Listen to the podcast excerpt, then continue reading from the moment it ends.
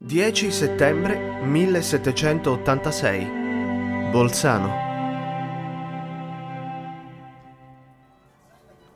Arrivai a Bolzano con un sole splendidissimo. Tutti i merciaioli ambulanti si affollavano intorno a me. Il loro aspetto rivelava la contentezza, il benessere. Sulla piazza c'erano venditrici di frutta con ceste piatte e rotonde, ripiene di pesche, disposte quasi per terra, di modo che non posassero l'una sull'altra. Mi venne allora alla memoria un'iscrizione che avevo letto in Ratisbona sulla porta di una locanda. Alla fiera di Bolzano si fa grande commercio di seterie, vi si vendono pure panni e cuoiami che scendono dai monti.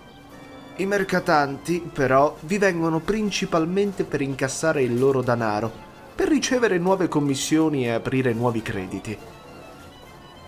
Avrei pure avuto desiderio di osservare tutti i prodotti che arrivano qui, ma l'irrequietudine che si è impossessata di me ormai non mi dà più tregua e mi affrettai a partire di nuovo, consolandomi col pensiero che in un'epoca nella quale la statistica gode di tanto favore, tutto ciò si trova stampato e se ne può prendere conoscenza ricorrendo ai libri.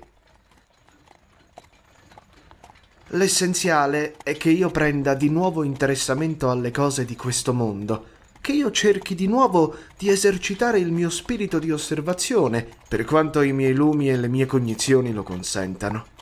Che la mia vista è pronta ad afferrare rapidamente quanto si offre allo sguardo e che il mio animo possa di nuovo esercitare le sue facoltà, le quali erano rimaste oppresse e irrigidite.